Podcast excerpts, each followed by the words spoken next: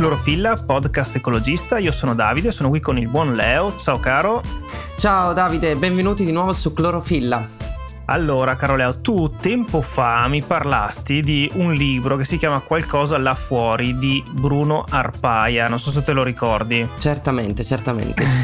Poi ce ne parlò anche qualche altro ospite in puntata e insomma mi sono deciso, ho letto il libro, ma soprattutto è qui con noi Bruno Arpaia. Grazie Bruno di essere qui con noi. Grazie a voi di avermi Benvenuto invitato. Bruno. Grazie. Guarda, è veramente un super piacere averti qua e poter parlare di questo libro che è stato citato, come dicevo, più volte anche dai nostri ospiti, perché in chiusura di puntata mh, solitamente chiediamo qualche consiglio di lettura e questo titolo è uscito, uscito diverse volte.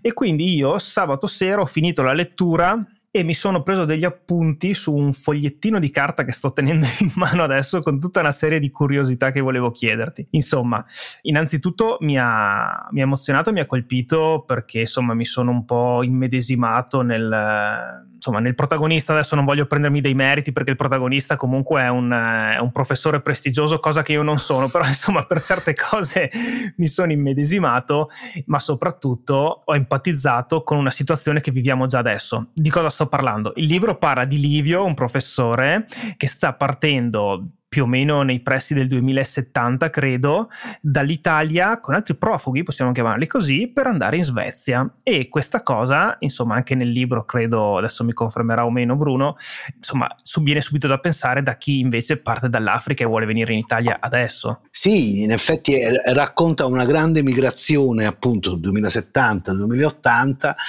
quando le condizioni climatiche, se non continueremo a non fare nulla contro la crisi climatica, saranno cambiate e toccherà esattamente a noi diventare migranti climatici esattamente come già milioni di persone dall'Africa o, o dall'Asia stanno già facendo. È un rovesciamento di prospettiva che penso che sia importante, esattamente per quello che diceva Davide, cioè alla fine dobbiamo metterci sempre nei panni degli altri, immedesimarci, empatizzare. È un argomento di vivissima attualità. Io ho letto il libro quest'estate Peraltro, proprio quest'estate così emblematica, l'estate del 2022, durante questi effetti così vividi che abbiamo avuto modo di fare esperienza nella, nel nostro paese e in tutta Europa eh, legati al, al, cambiamento climatico, che è già qui tra noi, lo, lo possiamo vivere, lo possiamo, ne possiamo fare esperienza vera. E insomma, leggere questo libro, quasi una finestra sul futuro rispetto a quello che potrebbe aspettarci, è, è stato piuttosto forte come esperienza. Poi, tra l'altro, per Davide, per, che l'ha letto adesso, o per i lettori curiosi che si affacciano a, a questo libro in, in, questo momento, insomma, la situazione non è cambiata più di tanto. Le Alpi sono ancora prosciugate dalla loro acqua, non nevica, non piove. Ci sono tutte le condizioni per prepararci a un'altra estate di siccità e insomma non stiamo cambiando andazzo, stiamo andando sempre verso questa direzione. Il libro poi è uscito nel 2016, giusto? Sì. Come è stato vedere che quelle previsioni che tu a fine libro dici comunque aver, eh, aver attinto alle previsioni per certi versi anche ottimistiche no, dell'IPCC, vederle effettivamente realizzarsi nel 2022? Eh beh, eh, era esattamente il contrario di quello che avrei voluto, però, uh, come dire, eh, in effetti non soltanto si sono purtroppo realizzate, ma addirittura gli stessi scienziati, perché poi insomma io dico nel libro che tutti gli scenari climatici che descrivo in quel libro sono insomma, rigorosamente presi dai rapporti certo. sia dell'IPCC sia di, di altre eh, istituzioni che si occupano di, di, clima. Dicevo, non soltanto si sono avverate, ma anzi gli scienziati stanno retrocedendo le loro previsioni. Prima appunto si parlava del 2100, eh, adesso stanno stringendo molto di più i tempi, li stanno avvicinando a noi, perché entrano in campo molti fattori che per esempio prima l'IPCC non aveva preso in considerazione, non per cattiva volontà, ma semplicemente per il fatto che, eh, come mi spiegavano alcuni scienziati che ci sono dentro, che devono lavorare su dati unanimemente accettati. Uh-huh. Per esempio, sette anni fa il, lo scioglimento del permafrost e quindi l'immissione in atmosfera di grandissime quantità di metano non era assolutamente calcolata, eh, adesso sta cominciando a entrare negli scenari previsti dall'IPCC, che però comunque appunto la situazione, come diceva Leo, ri- rimane così, tant'è vero che appunto l'ultimo rapporto dell'IPCC è uscito quando già era iniziata la guerra in Ucraina, il, il segretario dell'ONU Guterres lo ha chiamato l'Atlante della sofferenza umana ed è stato completamente ignorato. Come ti è nata la voglia di, di scrivere questo libro? Dunque, da, da, una parte dipende dal fatto che sono allo stesso tempo uno dei pochi, penso, scrittori che non, non ha una, una formazione scientifica e che però è appassionato di scienza penso che la scienza sia affascinante, misteriosa, un'avventura e poi, come dire, sono un cittadino, cerca o cercava di, di informarsi ed essere al passo con i tempi. Avevo in testa, non so perché, da quando avevo vent'anni, una strana immagine, che non so perché mi fosse venuta in mente, ma di masse e masse di persone sbrindellate, affamate, assetate, che si muovevano in carovana quando appunto una decina di anni fa ho cominciato a interessarmi del problema, secondo me, che l'umanità si trova di fronte, a un certo punto ho capito che quell'immagine che mi tornava in mente ogni tanto, quell'immagine appunto eravamo noi in un futuro abbastanza prossimo costretti a spostarci per il cambiamento climatico. E da questa intuizione, siccome appunto pensavo e continuo a pensare, come ho detto, che la crisi climatica sia il problema che l'umanità si trova davanti e che non si è mai trovata davanti in queste dimensioni in nessun periodo della nostra storia, eh, sia fondamentale dire, affrontarlo e da lì poi pian piano con gli strumenti insomma, del romanziere ho cercato di mettere insieme una storia che fosse al contempo affascinante ma rigorosa eh, dal punto di vista scientifico. Come hai precisato proprio adesso, non hai una formazione scientifica, ma ti sei messo in gioco e hai realizzato veramente un prodotto, un libro che è un melting pot, perché prendono piede un sacco di argomenti, ehm, oltre al contesto scientifico eh, formato sulla base dei modelli dell'IPCC e di altri enti che studiano questo che è il, il problema, però prendono piede anche argomenti di attualità, politica e insomma, antropologia mi verrebbe da dire, perché è molto interessante vedere come molti elementi culturali che appartengono a delle popolazioni che in questo momento della storia umana sono in fuga, vengono riflessi nei noi del futuro quando ci ritroviamo ad essere in fuga dai cambiamenti climatici e ai disastri portati dal futuro che ci aspetta al varco, diciamo. Quindi offre un sacco di, di spunti interessanti tu per uh, realizzare qualcosa di verosimile, oltre a documentarti dal punto di vista scientifico, hai fatto anche delle indagini di tipo veramente antropologico, quindi guardando anche la nostra contemporaneità per capire il senso delle migrazioni e cosa porta le persone alla disperazione a scappare a trovare un futuro da qualche altra parte. Io non penso che ci voglia un, una, uno studio antropologico, se, se, uno ha un minimo di empatia, cosa che di questi tempi è, scarsa, scarseggia, eh, non ci vuole molto a mettersi nei panni di queste persone che arrivano qui. Eh, del resto tutti gli scenari sociali eh, e politici che ho delineato, perfino a volte con ottimismo, perché per esempio racconto quando i miei protagonisti vanno negli Stati Uniti, uno è un neuroscienziato e un altro una fisica, vanno a studiare a Stanford e da lì da Stanford assistono non soltanto alla disintegrazione dal punto di vista climatico del mondo, ma anche allo sfarinamento delle istituzioni sociali, politiche. Quando ho cominciato a scrivere questo libro eh, era il 2013-2014 e ho immaginato che nel 2050 sarebbe arrivato un presidente degli Stati Uniti xenofobo, razzista, assolutamente non partecipe del problema del cambiamento climatico e anzi sostenitore del fatto che fosse una bufala. E quando è uscito il libro, cioè dopo due mesi che è uscito il libro, mi sono già ritrovato questo ecco. presidente, quindi io l'avevo piazzato nel 2050, è arrivato molto prima. È abbastanza facile, nel senso che se uno cerca di guardare il mondo insomma un po' al di là di quello che ci offrono i, quotidiani italiani, i mass media, come i, quei giochetti della settimana enigmistica in cui devi unire i puntini. Eh, cominci a unire i puntini e poi prosegui la linea e arrivi a, a delle conclusioni abbastanza evidenti, abbastanza scontate succedono queste cose. Tanto è vero che molti insomma, lettori o, o, critici hanno detto questo è un libro distopico. Ora io di solito mi definisco uno scrittore transgender, nel senso che non me ne frega assolutamente nulla del genere letterario in cui mi inquadrano, perché il romanzo è sempre stato un grande mescolio di vari generi, è uh-huh. stato un, sempre un genere bastardo, degenerato, col Chisciotte nasce insieme, mettendo insieme tutti i generi letterari dell'epoca, per cui non ho problemi con l'etichetta, ma su questo della distopia ho sempre tenuto a dire no, questo è, è, un romanzo di quello che sta succedendo adesso. Per esempio Fabio Deotto, che ho visto che ha partecipato a, a un vostro podcast, parla giustamente, secondo me, di presente estremo No?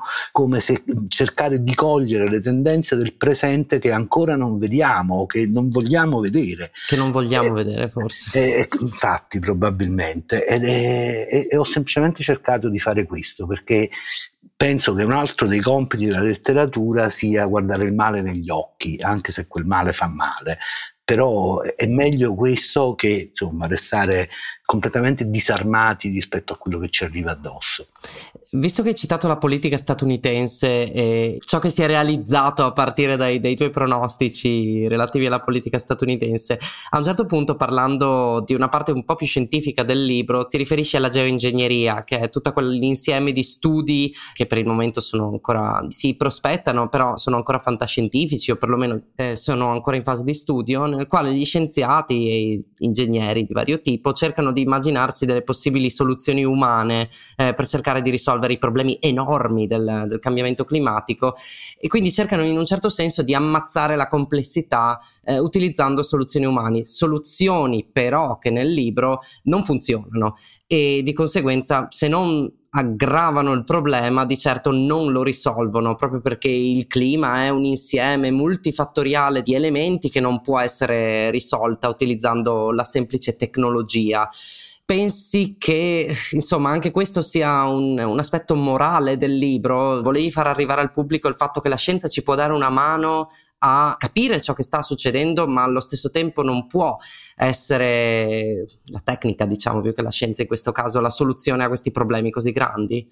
Guarda, sì, è evidentemente un problema morale, ma è anche un problema politico, perché le tecniche di geoingegneria che io metto in campo e faccio accadere nel libro siccome come dicevi tu il clima è un sistema molto complesso, non lineare, basta un piccolo intervento per scatenare reazioni spropositate altrove, quindi bisogna andarci molto con i piedi di piombo e soprattutto io penso che non ci potrà mai essere una soluzione tecnica che non abbia insieme una sua valenza politica e quando dico politica evidentemente dico che siccome questo è un problema planetario, non abbiamo mai affrontato un problema così planetario, eh, c'è bisogno di una eh, elaborazione collettiva e possibilmente eh, planetaria. Detto questo è evidente che per quello che penso io in questo momento, visto che il pessimismo mi contagia sempre di più, è chiaro che dovremo fare ricorso a delle tecniche perché sicuramente non riusciremo temo a uh, contenere eh, l'aumento della temperatura al grado e mezzo, ai due gradi uh-huh. di cui parla la IPCC, anche perché appunto i gas che finora abbiamo immesso in atmosfera continueranno la loro azione per secoli. Per esempio, sicuramente avremo bisogno di una tecnica che ci aiuti a sottrarre l'anidride carbonica e gas certo. climalteranti dalla... Quindi la scienza o la tecnica, come giustamente dici tu, ci può eh, aiutare. E la scienza quindi ci aiuta anche elaborando modelli sempre più complessi e sempre più precisi. Per quanto possibile, perché la scienza non può tutto, ma quello che, che, vedo mancare, siccome ricordo sempre che, che gli, gli, scienziati sono 60 anni che ci avvisano di questo problema e come ho detto anche l'ultimo rapporto dell'IPCC è stato bellamente ignorato.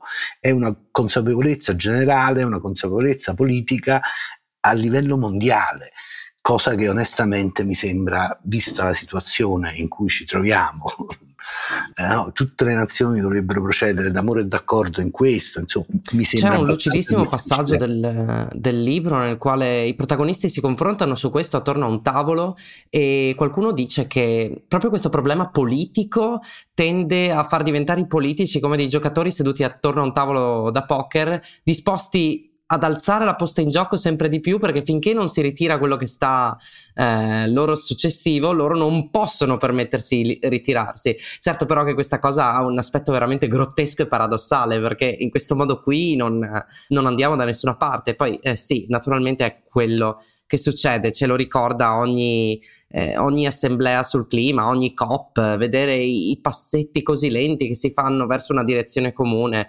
Certo, sono pur sempre passi in quella direzione, ma non abbiamo tutto questo tempo. Infatti, questa è soprattutto una lotta contro il tempo. Purtroppo vedo che ne stiamo perdendo tantissimo. Cioè, da quando è uscito il mio libro, cioè sette anni fa, praticamente non si è fatto alcun passo avanti. Quella che richiamavi tu è una, è una cosa di teoria dei giochi, per cui è, se io sono il dirigente, mettiamo politico dell'Italia, e volessi investire nel, in cose green, in una grande ristrutturazione, cioè, questo evidentemente all'inizio mi costerebbe molto, però gli effetti positivi, che ne so, li avrebbero anche i paesi vicini o tutto il pianeta, a cui non sarebbe costato nulla, io perderei competitività. Siccome questo è il mondo della competitività, della concorrenza sfrenata, nessun dirigente politico si lancia a fare una cosa del genere. Dubito che fra l'altro ci sia qualcuno che si renda veramente conto della gravità della situazione, se non pochissimi, frena insieme ovviamente agli interessi, alle meschinità, all'ignoranza spesso no? di una classe certo. dirigente mondiale che a me ormai fa rabbrividire perché ah, non so, per non parlare di quella italiana, che di fronte, sai, di fronte vedo quello che sta succedendo dopo una pandemia che avrebbe dovuto eh, immediatamente farci capire quanto la nostra presenza invasiva nel pianeta alla fine si ritorca contro noi stessi. O con la guerra in Ucraina, quando si è posto il problema di eliminare la dipendenza dal gas russo, quello che abbiamo fatto è cercare non soltanto di cambiare il gas russo che è metano, è 21 volte più inquinante della CO2, con eh, farlo venire da altri paesi, ma addirittura abbiamo riattivato quattro centrali a carbone che erano state dismesse. Andiamo nella direzione esattamente ostinata e contraria, come per parafrasare Brecht, di quella in cui dovremmo andare. Quindi non, so, non, vorrei essere troppo catastrofico, però veramente in questi anni in cui ho seguito un po' quello che, che succedeva, veramente ho trovato raramente occasioni di conforto, piccolissimi passettini, come dicevi tu, ma è anche a volte passi indietro abbastanza forti. Poi c'è la differenza, anche il problema della, dell'ineguaglianza, perché certo. il problema dell'eguaglianza climatica è, è, fondamentale perché comporta una serie di diseguaglianze in un mondo che sta accelerando le diseguaglianze e dal loro punto di vista i paesi diciamo, più poveri, che sono fra l'altro quelli più colpiti dal più a sud ci verrebbe da dire sì, poi infatti dal Pakistan l'annoso problema del sud del mondo che diventa ancora infatti, più evidenziato da, da questi cambiamenti sud, sai io in, questi giorni eh, andrò in Sicilia a parlare con i ragazzi proprio di qualcosa là fuori. La Sicilia è al 57% il territorio siciliano al 57% a rischio già ora di desertificazione proprio del sud Italia è sempre così, è una diseguaglianza enorme perché sono sempre più poveri e più al sud quelli che pagano le conseguenze maggiori. Quindi anche questo impedisce, perché ovviamente si fa fatica a rinunciare ai propri privilegi, noi mondo diciamo occidentale sviluppato rispetto agli altri. Questo complica moltissimo le cose a voler essere un filino più ottimisti, insomma, mi ero appuntato un paio di cose che in quello che descrive il libro, non, insomma, dove non ci avevi azzeccato, ok? E poteva essere, insomma, il fatto che comunque nel 2019 ci sono state le manifestazioni globali per il clima, c'è comunque un forte attivismo presente adesso e con delle manifestazioni che comunque tendono ad essere sempre non violente. Nel libro fai un accenno a azioni di ecoterrorismo Ecco, a quello ancora non ci siamo arrivati, insomma. E poi al fatto che comunque dopo le prime difficoltà l'Europa si sfalda in maniera decisiva, eh, lasciando un po' al eh, ognuno si salve chi può, o perlomeno insomma i paesi più a nord fanno fronte comune contro i paesi del sud. Ecco, abbiamo visto adesso insomma con la guerra in Ucraina con... Eh, insomma, con tutti i se e i ma del caso, però insomma per ora, se non altro, la reazione è stata, è stata un po' di compattezza. Quindi volevo magari eh, inserire gli elementi di, di unione de, dell'Europa e le manifestazioni degli attivisti per il clima, che qualche segnale magari in controtendenza rispetto a quello che narra il libro possiamo vederselo. Guarda, sono perfettamente d'accordo sui movimenti che secondo me sono fondamentali. Cioè, già sono stati movimenti dell'opinione pubblica a portare alla famosa COP di Parigi, in cui per la prima volta eh, insomma, si stabilirono dei limiti, anche se generici e senza sanzioni. Quindi i movimenti sociali sono fondamentali. Sul fatto dell'Europa, non lo so, sospendo il giudizio perché io racconto di, capito, di prendiamo la Sicilia di cui parlavo prima. Quando la Sicilia non sarà più in grado di, perché un'agricoltura che deve affrontare il 52-53% di terre desertificate, non è più in grado di produrre alcunché. E se tu cominci a, a salire pian piano, è un disastro totale. Saremo popolazioni incapaci di produrre il minimo necessario per sopravvivere. Quindi prima va bene, ci sarà un po' di unione, ma poi alla lunga purtroppo io che ho una certa età e che ormai non ho grandissime speranze sulla saggezza del genere umano, è possibile, non dico che è probabile, anzi mi auguro che, che non sia così, che eh, succeda esattamente quello che dico nel libro, che prima no, ci sia un arretramento, poi siccome la crisi climatica, se, tutto, lasciamo andare tutto così, eh, devasterà anche le grandi pianure dell'Europa centrale, sommergerà l'Olanda, desertificherà la Francia, siccome i paesi intorno al circolo polare artico temporaneamente avranno ovviamente dei miglioramenti sul loro clima, eh, si scioglieranno i ghiacci, quindi cambierà completamente la geopolitica del mondo e allora a quel punto non ci sarò probabilmente, però non so bene che cosa potrebbe accadere.